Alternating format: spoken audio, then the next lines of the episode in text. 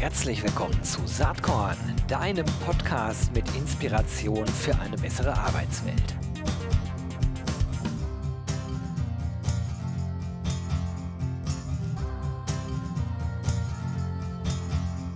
Hallo und herzlich willkommen zum Saatkorn Podcast. Heute HR Tech, äh, Plattformökonomie Nebenjobs. Das sind so drei Stichwörter und wer sich gut auskennt in der Szene, der weiß jetzt schon, mit wem ich heute spreche, zumindest mit welchem Unternehmen. Äh, und ich spreche mit dem Co-Founder und Managing Director. Es ist Frederik Farning von Zenjob. Herzlich willkommen, Frederik.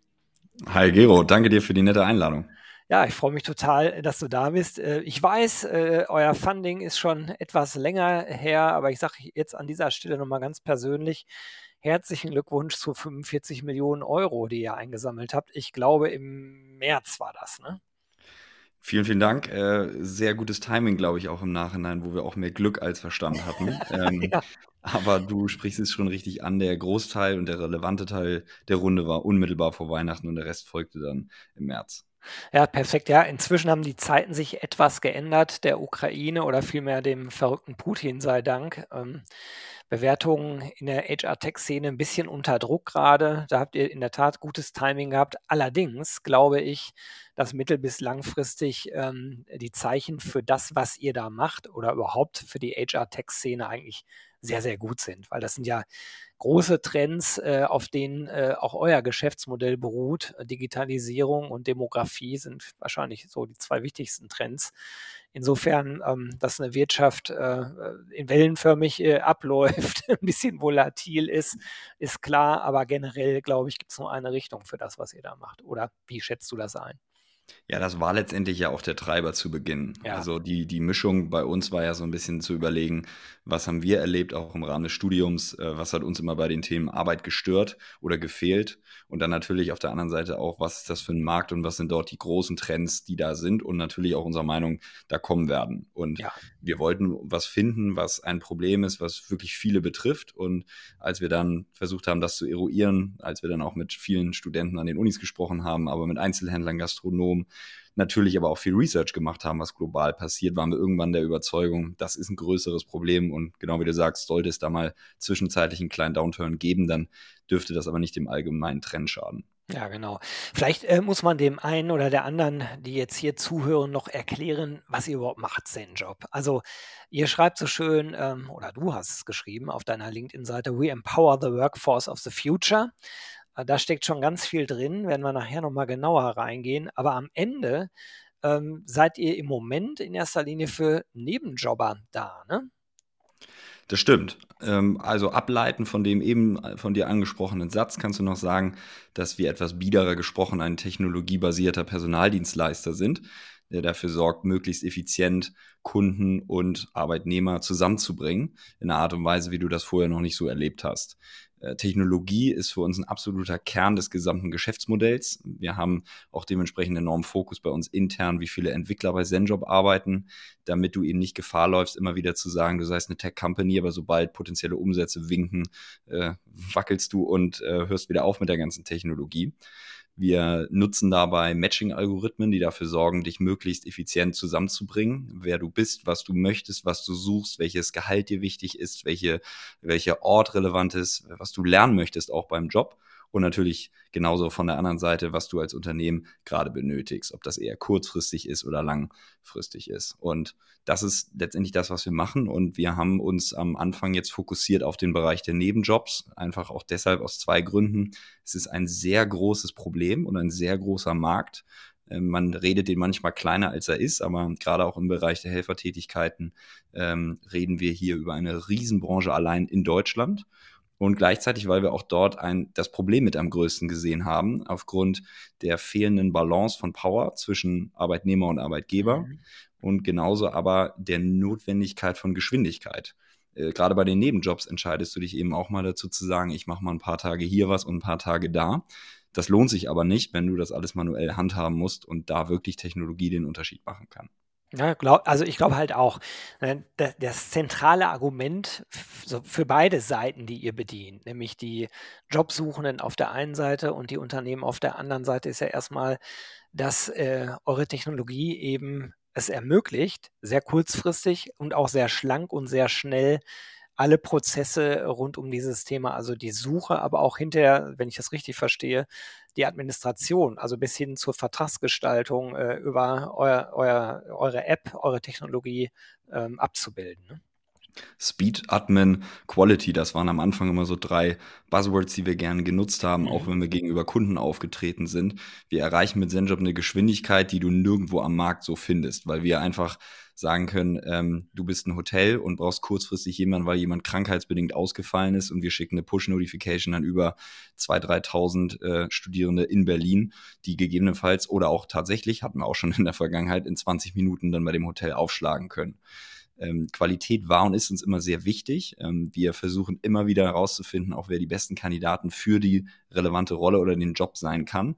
Und schlussendlich ist es natürlich die Software, die auch auf beiden Seiten dafür sorgt, dass das Ganze viel einfacher umgesetzt werden kann. Also dass du als Talent, wie es bei uns heißt, als unsere Arbeitnehmer, sehr einfach alles an einem Ort hast oder den Job in der Hosentasche und du als Unternehmen wiederum eine integrierte Software findest, in der du sehr einfach deinen Bedarf handeln kannst. Ja, ich finde das erstmal cool. Das ist, das, du hast das jetzt so en passant gesagt, Talent. Talent für Nebenjobber. Also ich finde, da, da schwingt ein ganzes Maß an, an Wertschätzung, an Respekt mit, was mir gut gefällt. Ähm, ich glaube ja auch, dass dieser veraltete Talentbegriff, wo man vielleicht, äh, was weiß ich, irgendwelche Elite-StudentInnen, AbsolventInnen, mehrsprachig, kosmopolitisch äh, angehaucht natürlich drunter hm. versteht, äh, dass der so ein bisschen altmodisch geworden ist. Also ein Talent hat in irgendeiner Form wahrscheinlich jeder und jeder kommt nur auf die richtige Passung an, womit du beim Thema Matching halt bist. Ne? Und die Situation, in der du dich auch gerade Ja, befindest. genau. Also, äh, es ist eben jeder Job ist wichtig, jeder Job ist relevant für unsere Gesellschaft, jeder Job hat seine Existenzberechtigung. Jeder erzählt dir immer wieder, alles sei übermorgen automatisiert weiß ich nicht. Also bisher äh, wurde viel prophezeit und da wird auch sicher einiges passieren und natürlich glauben wir auch daran. Aber für uns relevanter und interessanter ist momentan auch eher die Automatisierung der Prozesse. Mhm. Aber es ist genau wie du gerade sagst, eine Frage auch der Situation. Was brauchst du denn eigentlich gerade? Wir reden bisher viel über Studenten, aber für uns ist dieses Produkt natürlich relevant vom Schüler bis zum Rentner. Jeder soll in der Lage sein, äh, nebenher flexibel entscheiden zu können, wann er oder sie für wen, für welchen Lohn arbeiten kann. Und natürlich wissen wir um um einen gewissen Sweet Spot, den wir haben momentan mit dem Produkt bei denjenigen, die zum Beispiel gerade frisch am Anfang ihres Studiums sind und mal eben nebenher was machen wollen. Aber wie gesagt, wir sehen es deutlich breiter und äh, es wird, glaube ich, in vielerlei Hinsicht eine spannende Frage sein. Gar nicht nur eine monetär geprägte, sondern eben auch, ähm, wenn du sagst, ich habe auch Lust einfach dazu, ich habe Bock in der Bar nebenan zwei äh, Abende in der Woche auch nochmal als Barkeeper auszuhelfen, weil mich dieser Job schon immer mal gereizt hat. Und ähm, das sind, glaube ich, unterschiedliche Aspekte, die zusammenkommen werden. Hm, also ich wollte das eigentlich erst später im Talk ansprechen, aber es passt jetzt doch gerade so gut hier rein, denn man muss sich ja vielleicht mal insgesamt den Arbeitsmarkt anschauen. Also im Moment haben wir Vollbeschäftigung, ne, Arbeitslosenquote knapp unter 5 Prozent. Also wir schrabben an der Vollbeschäftigung äh, äh, rum, sage ich mal. Und die Aussichten, wenn man sich jetzt das äh, Arbeitsmarktbarometer für Deutschland anschaut, äh, die sind äh, auch für die nächsten Monate aus Arbeitnehmerinnensicht sehr positiv. Äh, für Arbeit Arbeitgeber ist natürlich mehr Druck dahinter. Das ist äh, die Situation, in der wir uns gerade befinden. Plus halt, man, man hat manchmal den Eindruck, dass der Arbeitsmarkt sich vom wirtschaftlichen Gesamtgeschehen ein wenig entkoppelt hat. Ne? Also Stichwort Ukraine, Energiekrise und so weiter. Das wird am Arbeitsmarkt alles ankommen, aber durch die Demografieentwicklung ist die Frage, wie stark äh, diese Effekte überhaupt spürbar werden. Das werden wir in den nächsten Monaten, Jahren vielleicht noch merken. Es gibt aber einen Trend, der viel langfristiger eigentlich darüber liegt. Wenn man äh, so einen Arbeitsmarkt hat, wie wir ihn haben und weiterhin bekommen werden, verstärkt bekommen werden, dann mag es ja sein, dass ganz neue Arbeitsmodelle auch ähm, relevant werden. Also ähm, gibt verschiedene Bücher zu dem Thema. Ich denke da immer an eins von dem Zukunftsforscher Sven Gabor Jansky, der äh, schon vor einigen Jahren mal aufgeschrieben hat, wie sich der Arbeitsmarkt auch gerade im äh, absolut hochqualifizierten Bereich entwickeln wird. Und da ist auch nicht mehr die Rede davon, dass Menschen wie früher 20 Jahre beim gleichen Arbeitgeber arbeiten. Also so wie äh, sozusagen die individuelle Flexibilität größer wird, auch durch Technologie, durch die Digitalisierung, gibt es vielleicht auch ganz andere Arbeitsmodelle in Zukunft. Habt ihr das auch im Hinterkopf schon bei eurem Modell? Ja, wir haben es sogar sehr bewusst aufgegriffen, indem wir uns ähm, für das Thema Anstellung entschieden haben und nicht Selbstständigkeit. Mhm. Du hast ja häufig bei diesem Thema der Nebenjobs, äh, der Gig Economy, immer wieder dieses Thema, äh, dass es einige Plattformen global gibt, ohne das zu bewerten, die sich dafür entscheiden, das über eine Selbstständigkeit abzubilden. Äh, Im Hintergrund befinden sich natürlich häufig sehr viele unterschiedliche regulatorische ja. Systeme, die auch das eine ermöglichen oder verbieten. Wir haben aber losgelöst von der Regulatorik uns dafür entschieden, weil wir eben glauben, dass darin eigentlich die Besonderheit liegen kann, sowohl für Rechte auch auf Arbeitnehmerseite zu sorgen, als auch genug Flexibilität beiden Seiten zu ermöglichen. Das ist auch einer der Gründe, weshalb wir damit immer gern in die Öffentlichkeit treten und das versuchen zu betonen, dass für uns die Lösung der Zukunft einer flexiblen Arbeitsform nicht darin liegt, alles immer weiter in Selbstständigkeitsformate zu untergliedern mhm. und dann immer wieder zu schauen, inwie man dort Selbstständige, vielleicht teilweise vermeintlich Scheinselbstständige absichern kann, sondern doch mal lieber darüber nachzudenken, wenn wir alle flexibler arbeiten wollen, dass es dort auch eine Form von Anstellung geben muss, die das Ganze unterstützt. Und man sieht jetzt ja teilweise auch Bewegung ganz vorsichtig, zum Beispiel auf der europäischen Ebene, die in diese Richtung gehen. Aber wir sehen auch gleichzeitig, sage ich dir ganz ehrlich, dass da der große Wurf unserer Meinung nach nicht gewagt wird.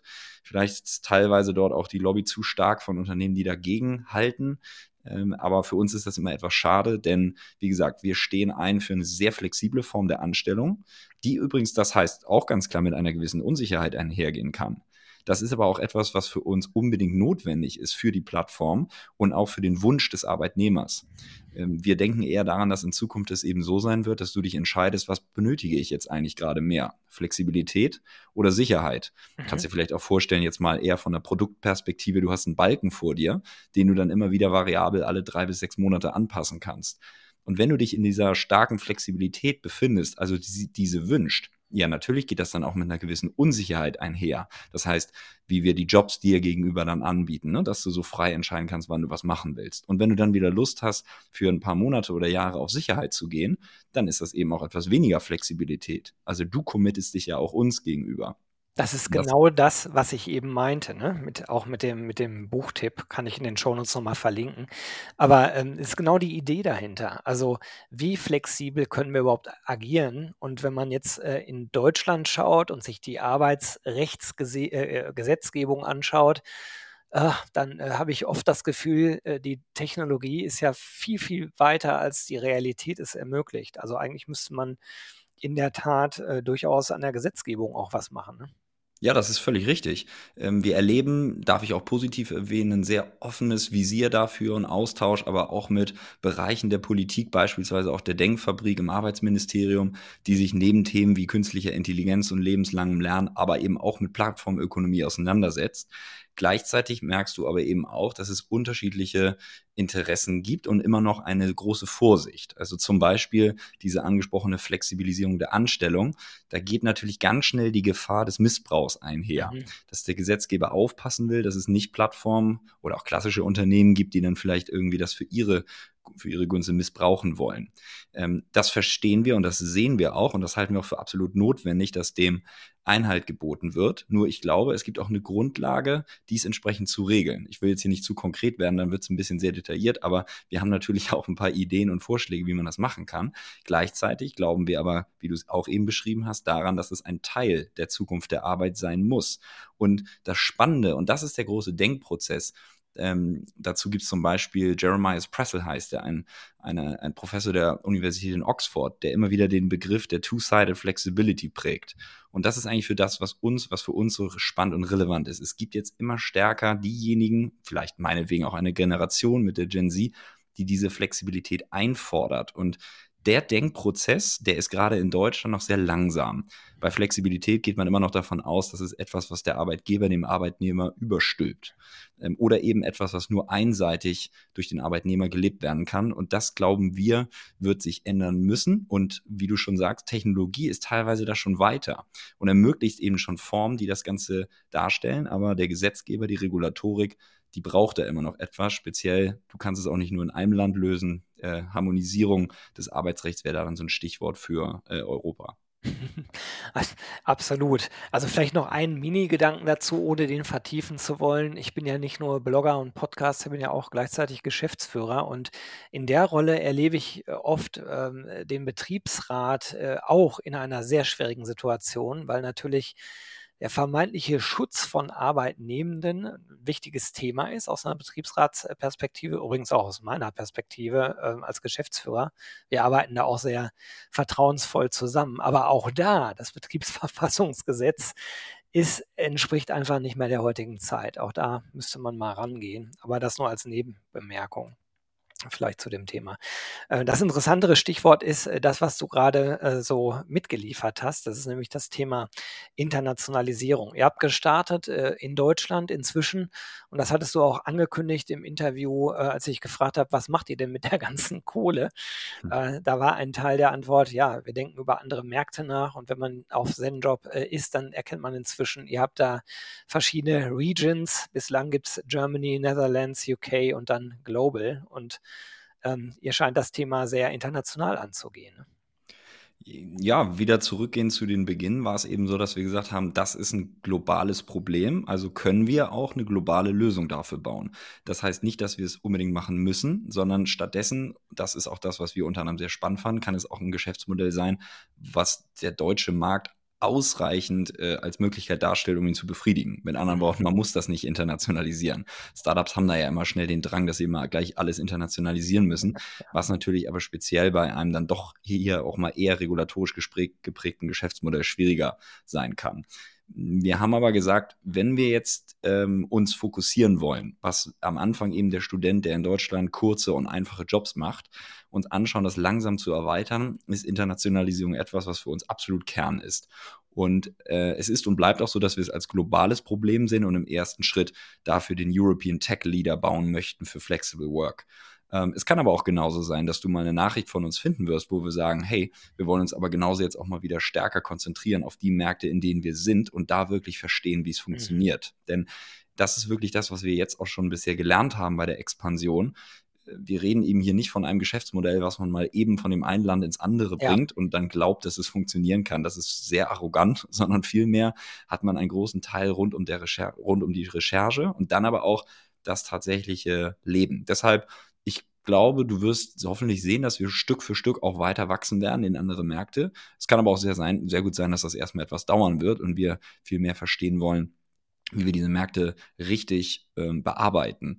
Ich denke vielmehr, dass der Aspekt der Technologie einer sein wird, den wir weiterhin sehr, sehr stark prägen werden und einen enormen Fokus darauf setzen werden, auch was das Investment angeht. Denn es gibt so viele Personaldienstleister in Europa, in Deutschland, Zeitarbeitsfirmen, Vermittler und ich weiß es nicht. Und das wollten wir genau nicht sein. Also wir sind es natürlich, aber wir möchten und bleiben eine Tech-Company. Und dafür müssen wir immer wieder dafür sorgen, dass wir genug Zeit und Geld in Technologie investieren, damit wir auch wirklich diesen Unterschied machen können, damit wir beispielsweise sagen können, der kurze, einfache Nebenjob, der rechnet sich. Der rechnet sich ökonomisch und der ist auch langfristig interessant, bevor wir vielleicht irgendwann mal sagen, wir gehen auch in längere Jobs rein oder auch höher qualifizierte Jobs rein. Natürlich auch Teil der Strategie beziehungsweise der Vision. Jetzt ist das ja so, äh, ihr habt ja äh, in der Plattformökonomie generell das Problem, zwei Seiten bedienen zu müssen. Ihr habt die Unternehmen ähm, die sozusagen eure Monetarisierung, glaube ich, zum Großteil ja sichern. Jetzt kenne ich das Modell nicht mhm. äh, im Kern, weiß nicht, ob Jobsuchende auch zahlen, würde mich wundern, äh, aber nee. kannst du gleich erklären. Also jedenfalls glaube ich, dass die Unternehmen sozusagen für die Monetarisierung der Haupttreiber sind. Die kommen natürlich nur, wenn ihr genügend äh, Jobsuchende auf der Plattform habt. Und die wiederum kommen nur dann, wenn genügend Jobs auch da sind. Wie habt ihr denn diese Henne-Ei-Problematik am Anfang gelöst? Das ist jedes Mal wieder, ehrlich gesagt, aufs Neue die Herausforderung, äh, selbst wenn wir eine neue Stadt äh, in Deutschland mhm. eröffnen. Ähm, die Lösung haben wir dafür nicht. Äh, wir haben uns tatsächlich dafür entschieden, immer zunächst die Unternehmen anzusprechen, um erstmal die Nachfrage herzustellen und uns dann Stück für Stück um das Angebot äh, zu kümmern. Äh, deshalb auch, weil wir es dann schneller und leichter individuell erreichen können. Ja. Es ist und bleibt aber die große Herausforderung, bis du eben ein gewisses Level erreicht hast in einer Stadt, in einem Bezirk, in einem Land. Das kannst du eigentlich lokalisieren, wie du möchtest, bei der wir dann sagen, okay, geschafft haben wir es sowieso nicht, aber sagen wir mal, wir haben eine gewisse Grundbalance hergestellt, die uns dann auch mal die Möglichkeit bietet, etwas zu experimentieren. Wir hatten ja einen ganz, ganz spannenden Effekt, eigentlich schon direkt zu Beginn von ZenJob, der uns auch immer wieder getragen hat und zum Erfolg beigetragen hat, ist, dass wir dadurch, dass es so lokal ist, dieses Geschäftsmodell. Ne? Du musst dir ja mal vorstellen, wir reden ja teilweise hier jetzt von einer Stadt, in der in der einen Uni, in dem einen Kurs äh, mit der mit deinen Tischnachbarn du da sitzt so ungefähr und mal darüber redest, auch wo du jetzt eine coole Nebenjoberfahrung hattest. Ja. Und dieser Referral-Effekt, ähm, den hatten wir auch zu Beginn stark bei ZenJob und davon profitieren wir immer noch, dass eben Leute positiv über unser Produkt sprechen. Also zu deiner Ausgangsfrage, es ist auch für uns die große Herausforderung. Wir fangen mit den Unternehmen an, aber schauen, dass wir relativ schnell in eine gute Balance reinkommen, um auch experimentieren zu können. Sehr coole Antwort und vor allen Dingen eine sehr andere Antwort, als ich sonst bekomme. Äh, immer wenn ich mit solchen Plattform-Business-Themen äh, oder Startups, ihr seid ja vielleicht auch gar kein Startup mehr, also Unternehmen spreche, dann ist meistens die Antwort, na gut, also wir sorgen erstmal dafür, dass wir äh, sozusagen aus der Zielgruppe genügend Leute drauf haben, damit die Unternehmen das spannend finden. Die kommen dann schon automatisch. Äh, de deine Antwort war jetzt tendenziell eher umgekehrt, was ich sehr interessant finde. Und dieses äh, Lokale, das glaube ich absolut. Ich habe äh, gerade heute noch meiner Tochter äh, Zenjob empfohlen, die studiert in Mainz. Okay. Äh, mal gucken, was sie dann sagt, ob sie da was findet. Vielleicht gehört Mainz auch noch gar nicht zu den Städten, wo ihr seid, das weiß ich gar nicht. Äh, da muss ich dir jetzt auch ehrlich gestehen, will ich nichts Falsches sagen. Wir sind jetzt in über 60 Städten aktiv in ja. Deutschland. Ich bin bei Mainz nicht ganz sicher. Nichtsdestotrotz hoffe ich, dass wenn sie da ist, dass sie natürlich zum Referral dann auch beitragen würde. Aber ansonsten bitte direktes Feedback weiterleiten. Ja, ja, ja, wird auf jeden Fall gemacht. Okay, also das ist auf jeden Fall erstmal spannend. Lass uns mal über äh, deine Rolle äh, als Geschäftsführer bei ZenJob sprechen. Also was ist denn deine größte Herausforderung? Wir haben so ein bisschen jetzt über Geschäftsmodell gesprochen, die Bedeutung von Technologie. Ähm, aber was ist, was ist gerade sozusagen auf deiner Agenda ganz oben? Wir sind ja drei Gründer bei ZenJob, mhm. Fritz, Gian und ich. Und äh, wir sind in den Bereichen sehr stark aufgeteilt. Also Fritz hat äh, schon seit jetzt drei, vier Jahren die Rolle des CEOs inne. Äh, Gian ist immer im Tech- und Product-Bereich unterwegs. Und bei mir lag schon von Anfang an das Rechtliche, aber eben auch immer stärker die äh, Öffentlichkeitsarbeit beziehungsweise der Austausch mit Stakeholdern im Bereich Future of Work das ist eben das Angesprochene, mit einer Europäischen Kommission zu mhm. reden, aber genauso mit dem Weizenbaum-Institut oder einer Fairwork Foundation, die ganz spannende Arbeit auch macht, um sich immer wieder Plattformen anzuschauen, wer da einen sauberen Job macht und wer nicht. Und ich glaube, wir haben aber alle erlebt über die Zeit hinweg, dass unsere Rollen sich alle eineinhalb bis zwei Jahre immer wieder enorm verändern, weil wir eine Sache von Anfang an versucht haben, Leute reinzuholen, die besser und schlauer sind als wir mhm. und vor allen Dingen erfahrener sind in dem, was sie machen.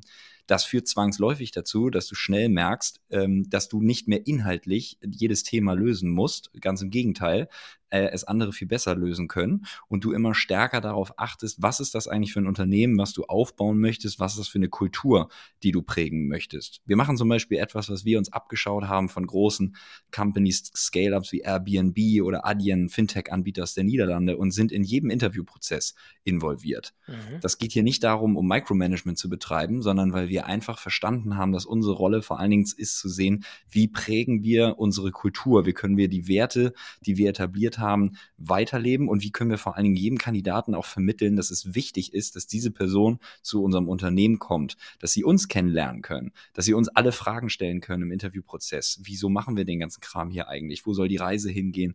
Und dergleichen. Das heißt, es ist eine viel passivere Rolle über die Zeit und der Fokus hat sich geändert. Es geht mehr um die Menschen und die Kultur des Unternehmens und natürlich im Senior Management auch äh, strategische ähm, Sätze zu ähm, äh, Positionen einzubeziehen, wo die Reise hingehen soll. Aber wir haben gleichzeitig über 400 Leute jetzt bei ZenJob, die sehr stark in der Ausgestaltung es sehr viel besser wissen und führen.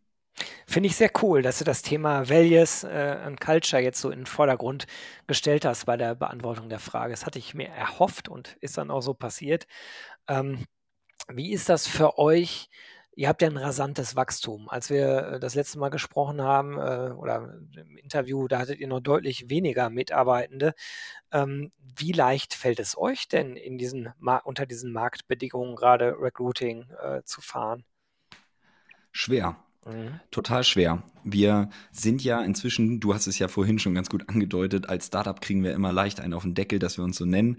Äh, Unternehmen wollen wir natürlich auch nicht sein. Scale-up ist ja dann immer ja. so ein Mittelbegriff. Also man wird erwachsen, ne? Also man ist irgendwie doch jemand, man macht ein paar Umsätze und trägt eine gewisse Verantwortung. Ähm, man möchte sich bewusst aber natürlich immer gern von Corporate-Strukturen abgrenzen. Und in der Phase befinden wir uns gerade. Und wir konkurrieren damit auch mit Unternehmen, die teilweise nochmal eine ganze Liga über uns sind die bis zu Zalando dann auch entsprechend äh, an der Börse unterwegs sind und ganz andere finanzielle Mittel haben als wir. Mhm.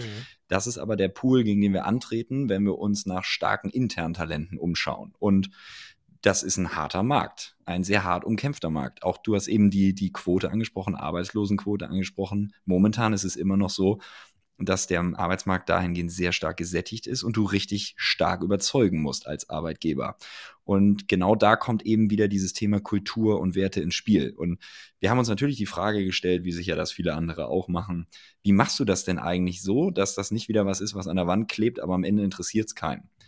Und natürlich haben wir auch nicht das magische Recipe dafür. Nur ein Ansatz, den wir gefunden haben, ist eben, dass wir wirklich von den Interviews angefangen über die Gespräche auf dem Flur bis hin zu unseren monatlich stattfindenden Meetings, die wir All Hands nennen, wo wir neben den Zahlen auch sehr transparent über andere Dinge kommunizieren. Äh, wie haben Abteilungen sich gegenseitig geholfen? Helpful eins unserer Values. Oder im Honest-Teil, äh, wo kann jemand einen Fehler zugeben, den er gemacht hat, um wieder zu, hervorzuheben, es ist völlig normal und erwünscht bitte, dass ihr Fehler macht. Bis hin dann aber natürlich auch zu Kündigungsgesprächen wo es auch sehr, sehr wichtig ist, fast am wichtigsten, dass du deinen Werten treu bleibst. Und sicher machen wir da immer wieder überall was falsch, aber das ist so ein bisschen unsere Methodik, wie wir versucht haben, das so zu übersetzen, damit es nicht nur was ist, was an der Wand steht. Und ich glaube, dass es zumindest teilweise auch einen Unterschied macht, wenn wir uns dann am Arbeitsmarkt gegenüber anderen Unternehmen durchsetzen. Mhm. Das ist so ein bisschen die Recruiting-Seite und äh, das Wertethema zahlt ja mindestens genauso äh, auch auf das ganze Thema Retention ein. Also wie gut gelingt es euch eigentlich dann, Menschen an Bord zu halten, die ihr gewonnen habt? Am Anfang der Corona-Zeit war es schwer, wir hatten auch bei uns diesen Trend erlebt, den glaube ich ja zumindest viele in der Tech-Szene gesehen haben, aber auch darüber hinaus Arbeitnehmer, die sich neu orientiert ja. haben, die sich überlegt haben, was will ich eigentlich genau, was ist mir wichtig. Das hatten wir durchaus auch. Wir sind aber seit eineinhalb Jahren, würde ich sagen, da echt recht stark drin, dass unsere, ähm, ja, wir nennen das dann bei uns Attrition Rate, also genau die angesprochene Quote derjenigen, die gehen, deutlich runtergegangen ist. Ähm, wie kriegen wir das hin? Boah, also ich denke, es ist eine Kombination eben aus den angesprochenen Werten und der Kultur. Gleichzeitig haben wir aber auch ein sehr starkes People and Culture Department, diejenigen, die sich in der Personalabteilung bei uns kümmern, dass hier nicht nur starke Leute rekrutiert werden, sondern auch entsprechend mit Weiterbildungsmöglichkeiten und Feedback gehalten werden. Wir versuchen sehr transparente 360 Grad Feedback-Schleifen zu haben, mindestens zweimal im Jahr. Gleichzeitig wird einmal im Quartal angegeben, wie engagiert du bist bei der Company, wie sehr dir Dinge gefallen, was dir missfällt. Bei diesen angesprochenen monatlichen Meetings kannst du alle möglichen Fragen stellen, ob anonym oder nicht anonym. Ähm, bis hin zu den angesprochenen Weiterbildungsmöglichkeiten, dass du ein Budget hast für dich selber pro Monat, pro Quartal, was du verwalten kannst, um was zu machen, was du auch immer möchtest. Ich denke, das ist so ein bisschen, was wir versuchen, um dafür zu sorgen, dass jemand auch langfristig bei Zenjob bleibt. Oh, super spannend, hört sich total gut an. Ich würde jetzt gerne vertieft nachfragen, nur leider nähern wir uns schon dem Ende der halben Stunde. Und ja, ich würde als letztes dich, wie immer, äh, für diejenigen, die öfter zuhören, die wissen jetzt, was kommt, mal gerne fragen, was äh, dich, Frederik, in letzter Zeit inspiriert hat. Äh, vielleicht hast du irgendeinen Tipp für die ZuhörerInnen. Boah, das ist natürlich eine unglaublich grandiose und breite Frage, die man ja auch so sehr vielfältig äh, beantworten kann. Lass mich mal ganz kurz überlegen. Ähm also ich glaube, ich muss kein Hehl draus machen, dass politisch momentan äh, viele Dinge passieren, global, äh, allen vorweg der Angriffskrieg Russland auf die Ukraine, äh, wo mich Personen wie ein Zelensky enorm beeindruckt haben, inspiriert haben und geprägt haben, äh, wie man so stark auftreten kann und so sehr von seiner Meinung und seiner Idee und dem äh, Willen des Volkes überzeugt sein kann, das dauerhaft zu vertreten. Äh, das finde ich in der aktuellen Zeit enorm inspirierend. Man redet immer wieder von den vielen auch ökonomischen Verflechtungen, die jedes Land, jeder Kontinent miteinander hat. Auch gerade die Ukraine, die auf vieles noch in der Zukunft wartet, EU-Beitritt, gegebenenfalls NATO irgendwann. ähm, wie er sich so stark hinstellen kann und die Linie durchzieht. Das finde ich sehr inspirierend und sehr beeindruckend. Ähm, auf einer ganz anderen Ebene finde ich beeindruckend, wie sich auch in der aktuellen Zeit Geschäftsmodelle durchsetzen können, mit sehr starken Finanzierungsrunden weiterhin, die einfach sitzen, wo sich die Gründer genau darüber nachgedacht haben, wieso machen sie hier was, was ist das Geschäftsmodell, wie kann auch die Profitabilität dahinter ausschauen. Äh, nur ganz kurz, also man hat ja auch jetzt Jahre erlebt von Wahnsinnsfinanzierungsrunden in der Startup-Welt, wo Dinge finanziert wurden, wo man sich sicher fragen kann, muss das sein? Und jetzt, auch bei uns, ist der Fokus auch wieder stärker auf dem Thema äh, Profitabilität oder wir nennen es in der Vorstufe Efficient Growth. Also da gab es unterschiedliche Geschäftsmodelle, die mich auch wieder immer wieder beeindruckt haben ich glaube, das wären jetzt so die beiden Sachen, die mir erstmal einfallen würden. Super spannend. Ähm, auch interessant. Zu der Zelensky-Thematik hat noch niemand was gesagt äh, in den letzten anderthalb Jahren. Und ich führe ja jede Woche äh, Interviews. Also insofern tolle Antwort, mit der, glaube ich, jede und jeder echt was anfangen kann. Frederik, das hat mir total viel Spaß gemacht, mit dir zu sprechen. Ich ähm, verfolge natürlich mit Spannung äh, weiter, wie es bei ZenJob so in Zukunft äh, vonstatten geht und sage jetzt erstmal ganz, ganz herzlichen Dank, dass du dir eine halbe Stunde Zeit für Saatkorn genommen hast. Vielen Dank. Äh, danke dir, Gero, für die äh, sehr guten und entspannten Fragen und ein spannendes Gespräch und hoffentlich bis bald. Alles klar, bis dann. Tschüss. Ciao. Jo, das war diese Saatkorn-Podcast-Episode. Wenn du nichts mehr verpassen willst und dich überhaupt für die Saatkorn-Themen interessierst, dann abonnier doch einfach meinen niegelnagelneuen Newsletter. Und dann bekommst du jeden Sonntag frisch alle Artikel, alle Podcast-Folgen, außerdem noch meine wöchentliche Kolumne und die Verlosung der Woche in deine Inbox. Musst du natürlich nicht sonntags lesen, geht auch montags oder dienstags. Ich würde mich sehr freuen. Hier nochmal die URL saatkorn.com slash newsletter. Tja, dann bis bald. Ciao.